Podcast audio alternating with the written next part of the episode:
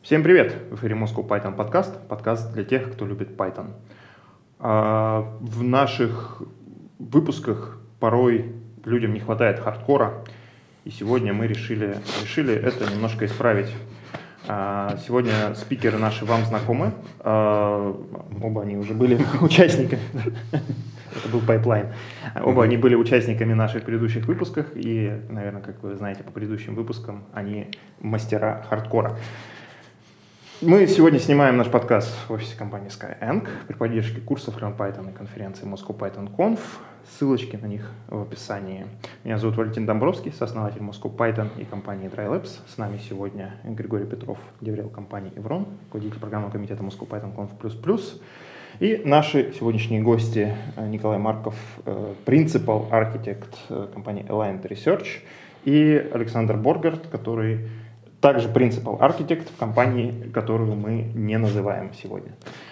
А, и говорим мы сегодня о такой теме, как дата-пайплайны.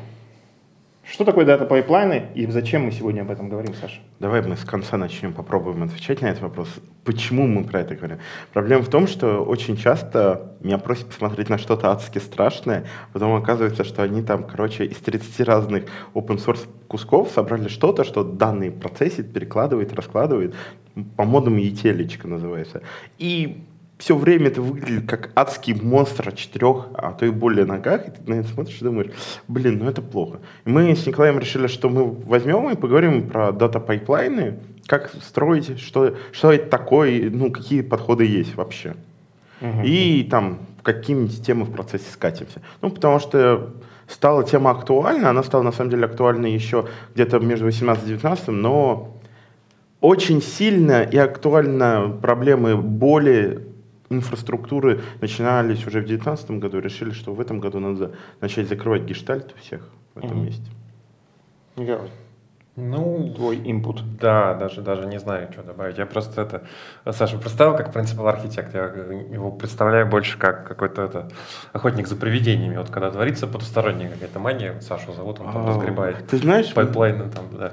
А разгребание. Мне это прям очень круто. Я буду охотником э, это, за вот, призраками. Да. И давайте поговорим о том, откуда вообще растет сложность. Это, кстати, один из немногих выпусков, где я не очень хорошо разбираюсь в теме, потому что я не data scientist, не data engineer, и пайплайны я делал а, только ручками, только 10 лет назад и не на Python. Давайте поговорим про Python. Вот откуда вообще возникают вот эти вот Э, призраки, зверушки и вообще сложность. Казалось бы, data scientist, у него есть какие-то источники данных. Да? Обычно это что? Какие-нибудь CSV-шки, как это бывает в реальном жизни. Он пишет один пайтоновский скрипт, который на вход получает CSV-шку, э, на выход у него TensorFlow API, и этот скрипт делает некоторое количество преобразований. Вот он запустил этот скрипт и пошел пить кофе. На следующее утро у него обученная модель. Теперь, внимание, вопрос. С фига ли этот маленький скрипт чаще всего превращается в чудовище? Что с ним происходит и какие задачи решает Data Scientist, что требует превращения скрипта одного маленького в чудовище? Ну, в, смотри, конкретно в таком простом случае, наверное, это не такой хардкор. А, я вот именно в качестве примеров вообще пайплайна в самом примитивном виде чаще всего привожу, ну, собственно, башевые пайпы. То есть вот э, это стандартная тема, которая рассказывает там на базовых занятиях по Linux, что вот mm-hmm. команды, э, output команды скормить э, как input mm-hmm. другой команды, из этого строить более того, там при э, должной магии можно там это все дело параллелить, э, раз, размазывать по ядрам и так далее. Вот. Но э, это требует, во-первых, погружения немножко в именно кишки Linux, с чего дата-сайентисты обычно как бы ну, не очень. Вот, потому что у них они больше математика, а это там какая-то магия в консольке, это там пусть инженер делает. Вот. А когда у нас, нам дают еще один компьютер вместо одного, который у нас был, то вся ситуация еще сложнее начинается, потому что э, начинаются возможные проблемы с сетью, начинается возможная проблема, там что-то у нас упало, надо это перестартить, перезапустить. А, у нас, э, особенно если гетерогенная инфраструктура, это значит, что разные куски да. Ты только что, я думаю, наши слушатели это э, заметили, э, скипнул переход от вот этого одного простого скрипта, который угу. берет CSV-шку, делает преобразование, скармливает TensorFlow, к пайплайнам и нескольким компьютерам. А как обычно получается, что data-инженеры, начав вот с этого одного скрипта, оказываются помощь, по уши в, в, в пайплайн. А можно Саш? я попробую заполнить? Нить. А тут э, есть такая штука бизнес. Бизнес говорит, ну вот ваши CSV-шки, это, конечно, классно. Вот нам бы как бы в реал-тайме то же самое, но можно типа на порядок хуже. Вот обычно все начинается плюс-минус с этого. Потому что история про мы сейчас, короче, размазываем все на ядра, это офигенная история. Но обычно до этого, короче, начальник дата-сайентистам э, приходит и говорит, вы знаете, вот нам надо как бы циферки в реал-тайме. А еще хорошо... А, да, они что... хотят быстро. Это уже, не-не, сначала сделайте хоть как-нибудь, а потом обычно стабильно говорят, сделайте быстро. И вот именно из фразы «сделайте нам вот быстро, в реал-тайме, или чтобы это максимально мало считалось по времени, угу. вот обычно из этого выступает все то, что Николай ну, Быстро, говоришь, консистентно, дешево, выберите ну, любые два. Да. Да, вот а я с некоторых пор говорю, выберите любые один. Ну, то есть, ну, даже два это уже жирновато. То есть я правильно понимаю, что мы выбрасываем CSV-шки из этого процесса, и Они... мы должны собирать данные в реальном времени? И не обязательно. Ну, как бы, ты же, ну, как бы простая история. Если мы сейчас умеем обрабатывать CSV-шки, Самый простой способ – это взять и научиться просто добрасывать CSV-шку в пути прям. Можно тоже CSV-шкой. Пусть она будет там не на тысячу значений, на сто. Ну, прям это дешевый хак, который все применяют здесь сейчас. Добросим CSV-шку в 100 значений, пересчитаем, получим результат там, не через час, а через 15 минут. Вот тебе там при, первое приближение к онлайну в кавычках. Ну вообще понятие реалтайма, оно в разных компаниях, оно сильно прыгает. То есть у каких-то там, там же есть даже классификация, вот есть книжка хорошая, я, по-моему, рекомендовал уже, Андрю Псалти с э, системой, как он называется, Streaming Data, по-английски, не помню в русском переводе, система потоковой обработки данных, что-то такое. Там есть классификация, что есть системы э, относи... Ну, с, с разным уровнем как бы реакции, да, то есть есть там медицинские системы, системы управления там самолетами и так далее, где там миллисекунды играют роль. Вот. И постепенно это все уменьшается до того момента, когда достаточно как бы реалтаймом для компании может быть то, что они раз в час там, данные э, с одной машинки копируют там, на HDFS и там, запускают Hadoop, который за 40 минут там, считает какую-то модельку, и она выкладывается. И это тоже реалтайм, просто вот ну, такой реалтайм. А давай вот ты открыл двери немножко в ад, локальный под названием. Не-не, просто у меня чаще всего боль начинается в том, когда говорят, а мы используем весь Hadoop стек. А весь Hadoop стек, ну, типа, у нас комнаты не хватит, чтобы, типа, вот если слова были бы материальные, у нас просто не хватит этой маленькой комнатки, чтобы все слова слова Hadoop family заполнить. Hadoop большой. Он вспомнилась игра покемоны Big Data. Да-да-да, покемоны или Big Data, вот примерно из этой же истории. Кстати, интересно, я всегда выигрывал в ней. Вот ты просто видел некоторых покемонов. Тебе нравятся покемоны? Вот я пока не понял, что мне больше нравится, покемоны или покемоны или их ходуп компоненты. Андрей, давай мы попробуем к ходупу чуть позже вернуться. Давай попробуем от легкого к тяжелому. Угу. Ну вот как-то так. Э, а то если мы начнем от страшного к милому... Целое да. это легкое? Давайте от э, легкого к тяжелому. Вот э, сидит начинающий data scientist, у него есть его скриптик в 100 строчек кода, который выполняется час. Приходит бизнес и говорит, сделай, пожалуйста, быстрее. Что обычно делает разработчик?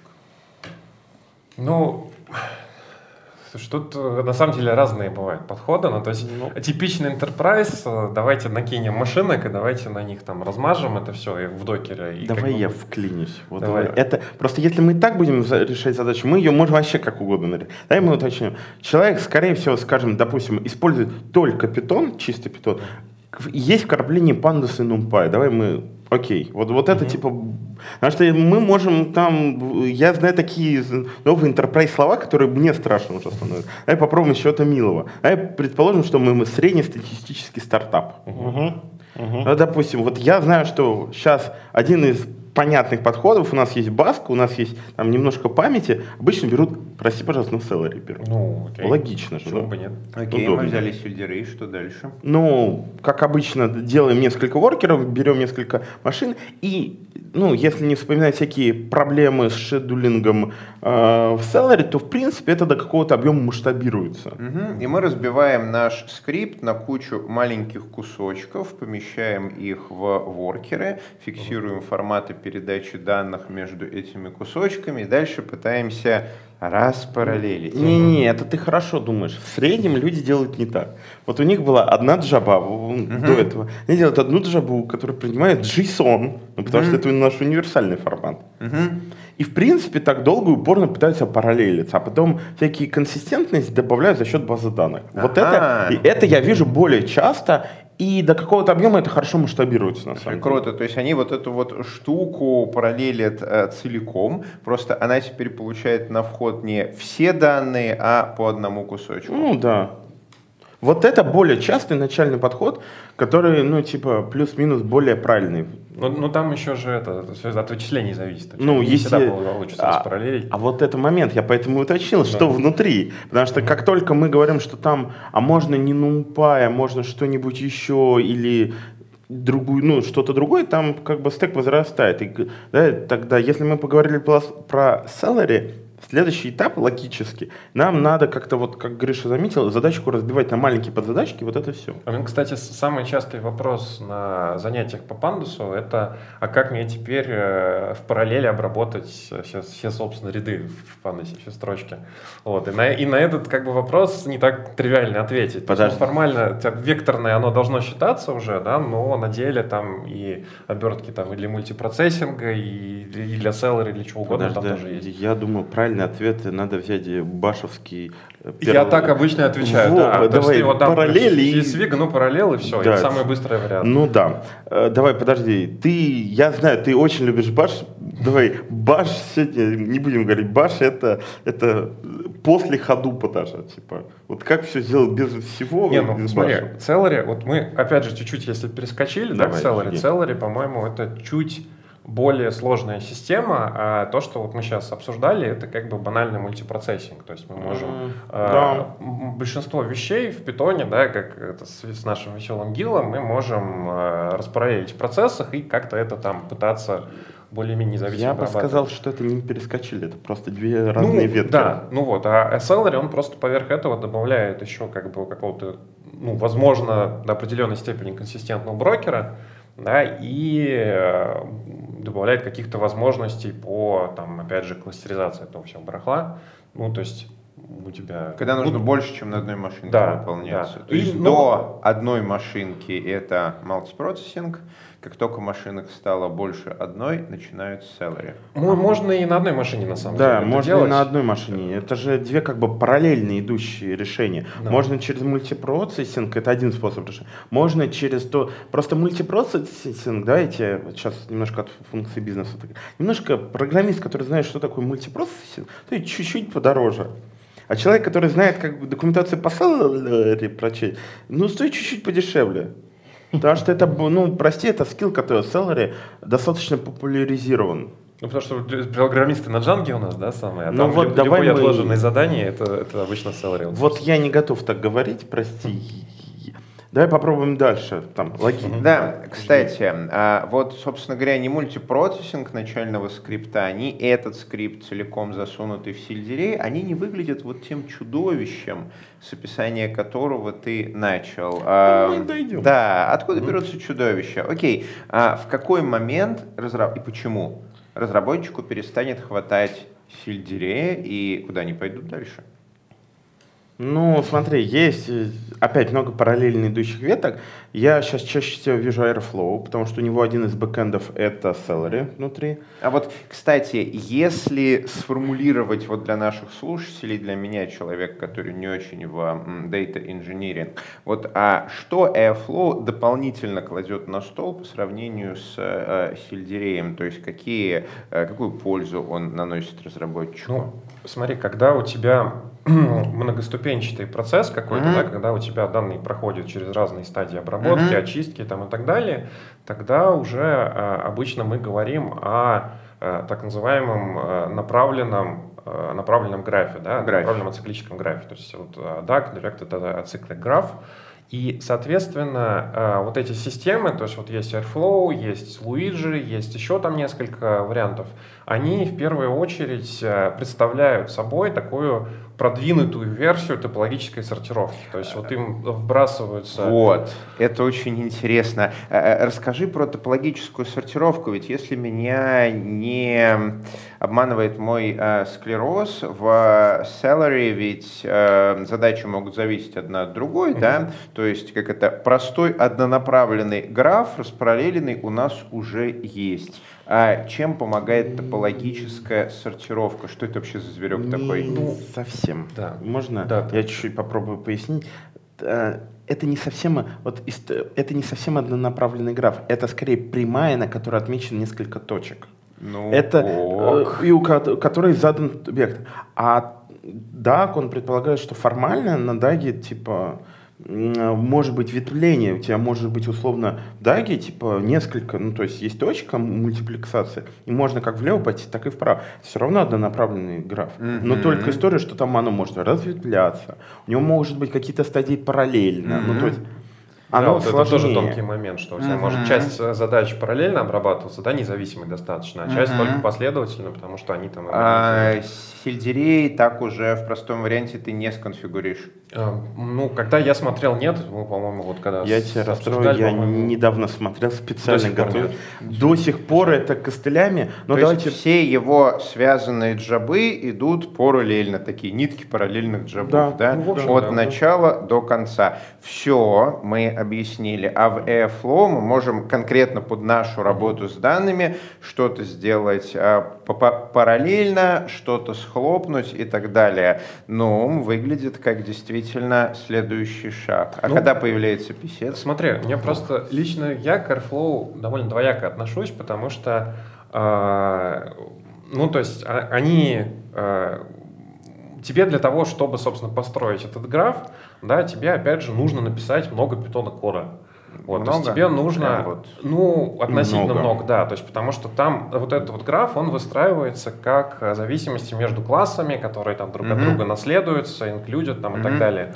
Вот. Э, Там есть визуализатор графический. Вот, я да, помню. я плюс... Он не очень сильно, там- на самом деле, в дебаге помогает. Там, понимаешь, еще в чем проблема? Там не просто графический визуализатор, там Airflow, он из себя представляет развесистое приложение на джанге, в котором у тебя есть интерфейс с несколькими вариантами представления этого графа, Да. с кнопочками, со отслеживанием всем, и все это в реальной жизни как бы очень мало Да, нужно, вот. к сожалению. Давай я теперь попробую начать набрасывать, потому что мы уже достаточно такие, вроде хорошие вещи рассказали, но как бы истории из загашника номер один. Так Да-да, расскажи, пожалуйста, Вот, про э, боль. Все а. любят боль. А, тут скорее не боль, там скорее про то, что вот есть Seller, есть Airflow. Вроде похоже. Но приходят нехорошие люди и говорят, ну вот мы хотим, чтобы файловые системы, пока джабы исполнения синхронизировались. Ну, чтобы вот без HDFS, HDFS зло. Мы CEF возьмем. Мгм. И в самый неподходящий момент цеф разваливается. Потом оказывается, что он систематически у них разваливается, когда они запускают одну джабу, потому что она там через три колена зовет, э, ну, короче, делает мега-батч, он не успеет, бывает, синхронизироваться, и все Мгм. джабы падают. Но я тебе рассказываю результат истории. А это дебажилось в типа, в про- типа месяца два, Мгм. пока люди догнали, что вот, короче, на одном из этапов есть мега загрузка данных на жесткий диск, и у них в этом месте оно падает. Оно не, оно не совсем падает. Оно не успевает синхронизироваться, и все джабы после какой-то падают. И люди уже, они думают, ну ладно, хорошо, там, они попробовали, на- там, нашли способ писать поменьше. Они еще просто не знали, что этот цеф не успевает синкаться. Они в процессе там сельдерея на Airflow перешли и начали ло- ловить много лоузов, потому что Airflow не умеет отлавливать интересные край- крайние случаи, как раз таки, когда не хватает данных. Если программист там обработку не написал, ну, простите, батенька, мы не обязаны за тебя говорить, что данных. И вот уже, вот, вот уже просто на уровне, мы взяли две простые технологии, у нас там стартап, не знаю, на 100 человек, мы уже словили кучу проблем, проблем на уровне разработчиков, на уровне девопсов, на уровне, там, не знаю, саппорта какого-нибудь. Хм, забавно, я был лучшего мнения об этих стеках, которыми я крайне мало пользуюсь. Я ожидал, что их как раз польза а, в том, чтобы использовать, например, сельдерей, а не писать то же самое самому. Это в том, что все механизмы мониторинга и отладки там уже есть. И если у тебя, к примеру, а, джаба уперлась в какой-то а, лимит, вот это то, что сейчас любят называть а, обратным а, давлением джабов, то мне хотя бы скажут о том, что очереди закончились и все развалилось, и оно не будет там где-то silently фейлиться дальше. А для этого нужны умные разработчики. Ну, то есть это история про крайний случай. Я рассказываю тебе некоторые крайние случаи. Что влоги надо смотреть. Ну, типа того. Ну, у меня есть веселый случай, когда девопсы месяц игнорили сообщения в логах и меня вызывали по утрам. Я говорю, пацаны, да вы видели, там запущено дебаг. Это как это, как с кафкой тоже. Вот когда если Kafka используется в инфраструктуре, там э, есть обычно э, самая самая банальная вещь, да, это у тебя вот, вот присутствует не, некий gap, такая некая, э, некая задержка между моментом, когда продюсер данные пишет, а consumer их забирает. Вот. И, соответственно, там есть простые команды для того, чтобы, собственно, эту задержку выводить там, по топикам, группировать там, по партишенам и так далее. Вот. И это, на самом деле, вообще первая вещь в любой инфраструктуре, где стоит кавка, которую надо мониторить. Потому что если что-то начнет действительно там, за... затыкаться, забиваться, не успеет разгребать там или наоборот, то мы увидим явное изменение вот этого гэпа, которое, значит, нам покажет. Мои любимые профилировщики, которые ну... не только про код, но и про кавку Кавку. Кстати, если поговорить о Кавке. Вот Лукьяненко, например, замечательно описывал приготовление манной Кавки. Ты просто читаешь, получаешь э, удовольствие. А разработчики в какой-то момент начинают использовать э, Кавку вместо, вместе или э, параллельно с Airflow. Да, я очень часто. А в каких ситуациях? А когда хотят... Что они хотят от кавки? Давай так, два случая, когда я видел очень прикольное использование, они хотят построить на нем event, event sourcing, это называется. Угу. Да. Когда они пытаются... Сейчас модно. Да, это сейчас почему-то модно, но в целом а, это работает, но так, я так понимаю, что надо, чтобы кто-то из нас двоих объяснил веб-сорсинг. Да, тогда... я, да, я сам, если честно, смутно. Зачем для него кавка, если, ага. ну, как бы адаптер к сельдерею или к Airflow, но... Кавка-то зачем? А им надо поток событий положить в кавку, а потом в тот момент, когда нам надо сказать, сколько раз Вася, как сказать, чихнул, вместо того, чтобы конкретный каунтер в базу положить, они пересмотрят кавку с какого-то события. Вот тебе получили как бы view. Вот, пожалуйста. Mm-hmm. Вот.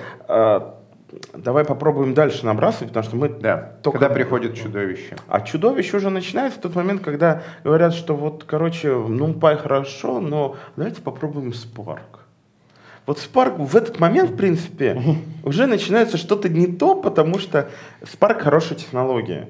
И, в моем понимании, и когда есть специальный кластер Spark, который занимается конкретными задачами, я его прям люблю. Но вот я ни разу за всю жизнь не видел, что, допустим, кавка и слово стрим встречались, и там взрыв не был. А теперь mm. попробуем начать. Николай, что ты думаешь? Взрывы про Spark? часто? А, не так. Что ты думаешь про взрывы? Мы не будем обсуждать там плюсы и минусы Спарка, мы можем бесконечно это сделать. Надо было просто в Нижний Новгород с нами скататься, и как бы все бы узнали про Спарк. Давай ну, попробуем да. именно поговорить про стриминг и то, что бизнес получает на самом деле. Слушай, там со стримингом я обычно вот именно с архитектурной стороны всегда про это и рассказывал, и рассуждал. То есть там же есть вот эти концепты, типа есть лямбда архитектура, есть каппа архитектура. Вот, и то, что ты сейчас описывал вот с этим, с перечитыванием э, этих, э, это вот скорее относится к каппа архитектуре, что типа люди э, уверены, что у них им можно выкинуть часть э, обработки данных там где-то ну, в другом месте, просто потому что у них кавка используется как хранилище, всегда можно перечитать. Вот. А давай уточним, а вот чтобы вытянуть из кавки и переложить в Spark, сколько надо времени? Ну вот давай попробуем. Мы положили гигабайт в кавку. Угу. Но вот как, как часто бы ты хотел это тягать, если учесть, что Spark использует модель локальных вычислений? Слушай, я боюсь соврать, я просто именно вот с таким стеком я ни разу А- не возился. а, То есть окей. я представляю, что это в принципе не- нелегкая процедура, там же у тебя Spark там, э, размазывает через Parallelize там это все по нодам, это вообще довольно большой оверхед, там, я не знаю, раз, раз в 10 минимум. Во, во. то есть в 10 раз становится все хуже на самом деле. Ну, ну да. А я достаю вторую историю. У меня просто был чудесный а, проект, в который я скорее смотрел и периодически рассказал другу, как улучшить. Это было, я это называю спарк-ориентированное решение. У нас есть два Postgres, два Настало разных. время очешуительных историй. Ну, ладно, не настолько чешуительных, но я постараюсь. Два Postgres, рядом Монка, где-то там бегает Кассандра для синхронизации еще чего-то, но в нее обязательно надо посмотреть хотя бы. Потом где-то внизу есть HDFS, при этом у нас есть 50 нот и, и 30 разных микросервисов пытаются туда гадить. Как вы думаете, как быстро Spark схлопывается на таком, ну, как бы... Не так. Я делаю ставку на профилировщик. Я всегда делаю ставку на профилировщик, запускаю, дальше он мне показывает увеличивающийся тайм-аут, а потом схлопывание. Я вижу на графике ту точку, начиная с какого объема данных тайм-ауты начали расти. И это правильный ответ профессионала. На практике, когда ты стартап уже среднего уровня, ты все еще про это не думаешь. И пытаешься бесконечно там. Тебе прилетела CSV-шечка маленькая, ты ее там в JSON-чик запихал, аккуратненько событиями и переложил. Вот эта схема схлопывалась то ли на тысячи событий в секунду, то ли на двух. Что-то Слушай, там, там плюс еще, э, вот по, по моему ковыря- опыту ковыряния со Spark, там же вообще, как часто в мире Java, есть э, очень большое, и в мире Hadoop проектов, есть большое количество магических переменных по ограничению там, его управления памятью там, и так далее. Чем более у тебя гетерогенная инфраструктура, тем сложнее это все настраивать, и там это в конце концов может превратиться в отдельный вид магии, что ты э, можно э, какими-то правдами, неправдами э, заставить это работать, но потом сам не разберешься через, Ну, через- вот примерно так предыдущая команда и сделала. Она сделала какую-то черную магию, где Spark и вычислительная джаба, и механика синхронизации. Короче, всем являлась, она там вкладывала, ну, короче, делала. Потом новая команда пришла и сказала, как бы мы это не хотим чинить, это уже нельзя починить, это проще разобрать. И результат был ровно такой. Взяли и начали просто, ну, сначала там хитрые интеллектуальные костыли врубать, чтобы бизнес не почувствовал, что там, короче, страшные массивные тела, которые пожирают миллионы, двигаются. А потом потихоньку, потихоньку это начало разрубать. Это и я тебе больше скажу, они знаешь, до чего дошли? Они смогли сделать таким образом, ну, один из сэмплов, взять Spark, воткнуть его в одну ноду, Мгм.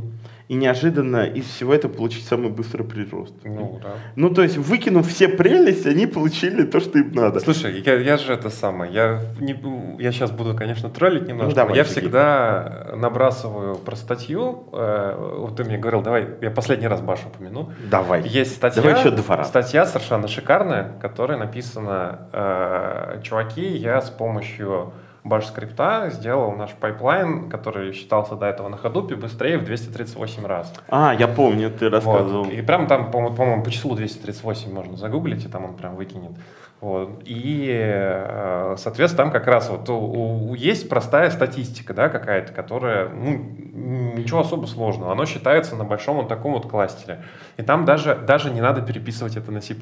Как бы взял комбинацию стандартных command line утилит, наколбасил, там получилось, ну да, там нет несколько строчек, которые там э, с подсветкой синтаксиса, там, может быть, надо, надо читать, поэтому чуть-чуть сложнее. Да, давайте сделаю Ну. промежуточный вывод для наших слушателей, что во всех этих data pipeline и data engineering, вот из того, что я сейчас послушал наших гостей, в первую очередь надо во все места инфраструктуры вставить ректальные градусники и вывести результаты на какой-нибудь дашборд, чтобы вы видели ключевые показатели. Иначе оно взорвется по тайм-аутам где-нибудь внутри спарка, а накроется у вас джоб в Airflow, и узнаете вы об этом только потому, что э, модель перестанет актуализовываться.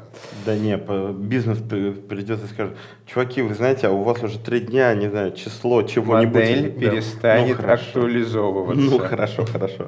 Окей, красиво сказал, не понял тебя. Слушай, давай, давай чуть, чуть ближе еще к данным. Я вообще Давай так понимаю, данным. что Spark еще отчасти он сейчас взлетел и продолжает еще так свои позиции занимать, потому что э, они преследуют вот эту вот идею, что давайте мы сайентистам дадим примерно ту же самую историю, как у них есть локально в Pandas, там у них есть датафреймы, вот они в Spark тоже сделали датафреймы, которые там поверх, на самом деле поверх там это Spark SQL, по-моему, или как они там, там смешивают а, все там кучу.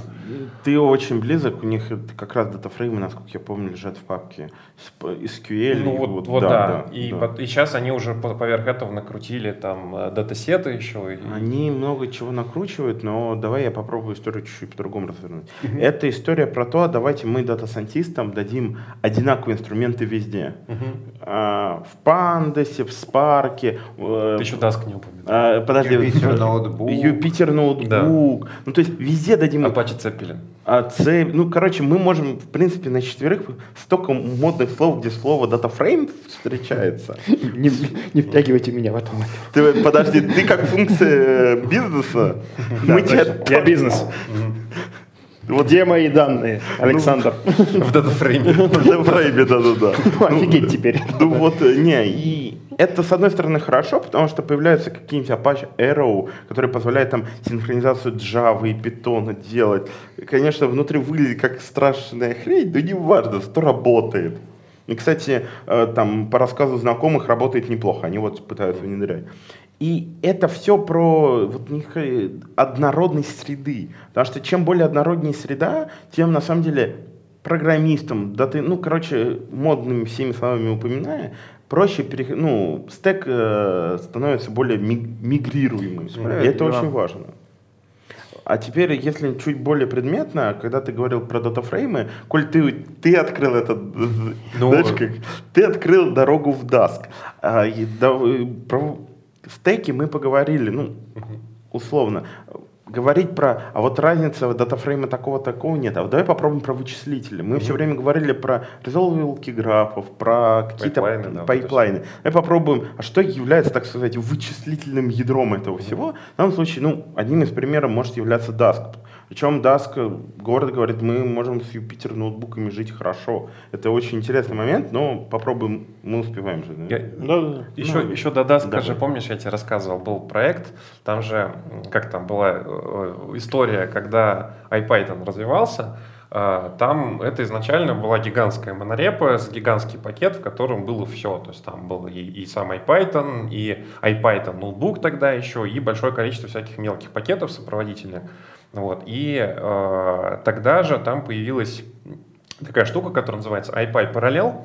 Вот. Mm. Там э, э, вообще, кто помнит, там же, как оно работает в, в Jupyter, да, там на самом деле внутри ZRMQ, и там обмен данными с бэкэндом, где там запущен, собственно, интерпретатор, он происходит по ZRMQ. И формально ничего не мешает нам запустить не один инстанс интерпретатора, да, а несколько. Причем можно на одной машине, можно на многих и так далее. И даже раньше была и, по-моему, я, по, может быть, она даже сейчас существует, я не помню точно. В самом Jupyter, в самом ноутбуке вкладочка, которая называлась Kernels. Там можно зайти и посмотреть, какие где бегут интерпретаторы, а дальше в самом э, ноутбуке можно сделать там магический импорт и сказать, вот на этом интерпретаторе считай то, вот на этом вот это, вот это, вот это, и вот так сагрегирую. И оно, в принципе, работало, я даже знал людей, которые это в продакшене использовали. Я до сих пор знаю, которые используют это вот. продаж. К сожалению, вот эта третья история у людей как бы, вот представь, огромная компания, у них там куча дата сайентистов, у них главный инструмент управления всего это Юпитер ноутбуки. Ну, то есть, я сейчас не пошутил, ну, то есть, у люди занимаются адски сложной математикой, но мы решили, что мы возьмем докеры, возьмем э, как это называется технология, где пользователи регистрируют? Нет, а. Авторизируются. Ты про что сейчас? Ну, а, это Jupyter Hub, что ли? Что? Да, к Jupyter Hub у него да. там есть с каким-то решением для авторизации. LDAP, не Вот, да, да, да, вот да, это да, адское да. слово LDAP. Слушай, там же, там же еще больше того. Недавно же был, э, народ стенал, рвал волосы, когда э, один из самых популярных докладов JupyterCon был от чувака, который рассказывал, как по крону запускать код в ячейках в Jupyter ноутбука как часть ваших бизнес-процессов. Вот. И там просто народ орал, зачем вы его пустили на сцену, такой нельзя рассказывать. А я согласен, нельзя такое показывать, но проблема в том, что у людей, ну то есть реально куча людей заходят в браузер, там пишут код, а потом на кластере это считается. Вот и это прям, это не какая-то старая история, это прям текущая история. И я на это смотрю, у меня знакомый говорю, Саша, хочешь расскажи, что у нас произошло за месяц? И вот и чувак реально рассказывает, как они инфраструктурно пытаются это хоть как-то Там еще же, кстати, если обратно к графам шаг еще сделать, Давай. там же в Jupyter вот эта фишка, что ты можешь э, ячейки запускать непоследовательно. Да. И в результате очень часто ситуация, когда тебе дают ноутбук, а там э, оно выполнять надо вот не вот так вот, а там надо вот так, вот так, вот так, вот так, вот так и вот так. Да. Вот, чтобы оно сработало. И... Не очень понятно, зачем такую фичу сделали, но ладно. Ну вот, и как бы сайентист, но он тебе может приблизительно сказать, ну вот как-то я тут экспериментировал, это оно вот так, но оно вообще у меня вот работает, вот там вывод, вот просто теперь воспроизведи это вот здесь.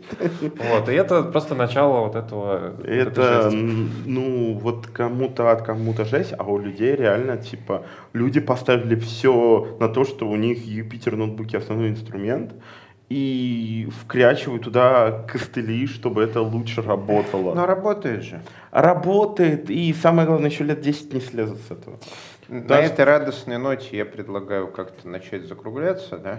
Да, давайте мы... Я, я бы хотел две вещи э, спросить. Первое, про что мы не поговорили, а может быть, должны были бы поговорить. И мы... второе, и второе, ну, как, какие мы, в общем-то, практические выводы, какие рекомендации мы сделаем для наших слушателей и зрителей. Гриша уже кое-что сказал, но, может быть, еще что-то. Давай я скажу, что мы не обсудили. Да. У нас осталось всякие штуки типа Даска, угу. полноценно про него поговорить. И вообще про, говорить про историю вычислений на ЦПУ, ГПУ и как это сделать так, чтобы да, ну, вычисления легко туда-сюда мигрировали, а с питоном это получается делать. А, и у нас на самом деле осталось поговорить про какой-нибудь шедулер, хотя бы один-два, чтобы у людей там, ну... И ресурс-менеджмент. Да, и ресурс-менеджмент. Ну, Несосы, да. ярные, вот это все, это мы тоже... Да, вот про это мы... Надеемся, коснемся этих тем в одном из следующих выпусков. А ну давай, Николай, тебе достается почетная роль э, рекомендателя. Рекомендательный Николай.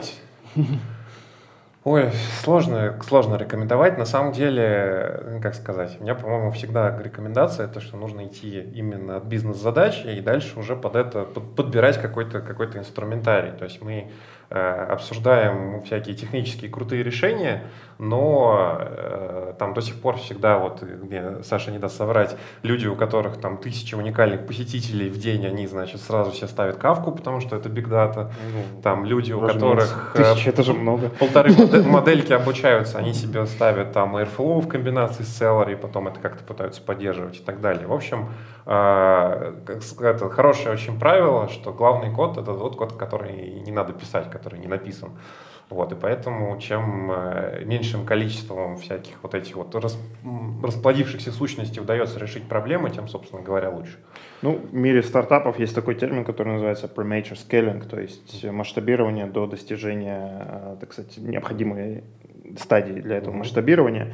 Так что используйте те технологии, которые вот вам нужны вот сейчас, а не рассчитывайте на то, что когда-то через 10 лет нам понадобится Big Data, поэтому мы сейчас поставим вот это, вот это и вот это. Ну и, как правильно отметил Григорий, мониторьте состояние своих систем, не забывайте об этом. Александр сказал, что это признак матерого программиста, который знает, что его система должна быть промониторена на, на каждой стадии, чтобы в случае чего было легко увидеть проблему. Ну что ж, мне кажется, это было прекрасно. А, спасибо всем, кто нас э, смотрел и слушал. С вами был Moscow Python подкаст. Писали мы это все в офисе компании Skyeng. Спасибо ей большое за предоставленное помещение. Все это проходит при поддержке курсов Learn Python конференции Moscow Python Conf. Ссылочки на них в описании. С вами сегодня были Григорий Петров, евангелист э, Moscow Python, руководитель программы комитета Moscow Python Conf, Деврел компании Evron. Николай Марков, принципал архитект компании Line Research. Александр Боргард, принципал архитект где-то, не скажем где, секрет. А меня зовут Валентин Добровский, сооснователь Moscow Python и Dry Labs. Ставьте лайки, пишите комментарии, подписывайтесь на наш канал. Здесь говорят про Python.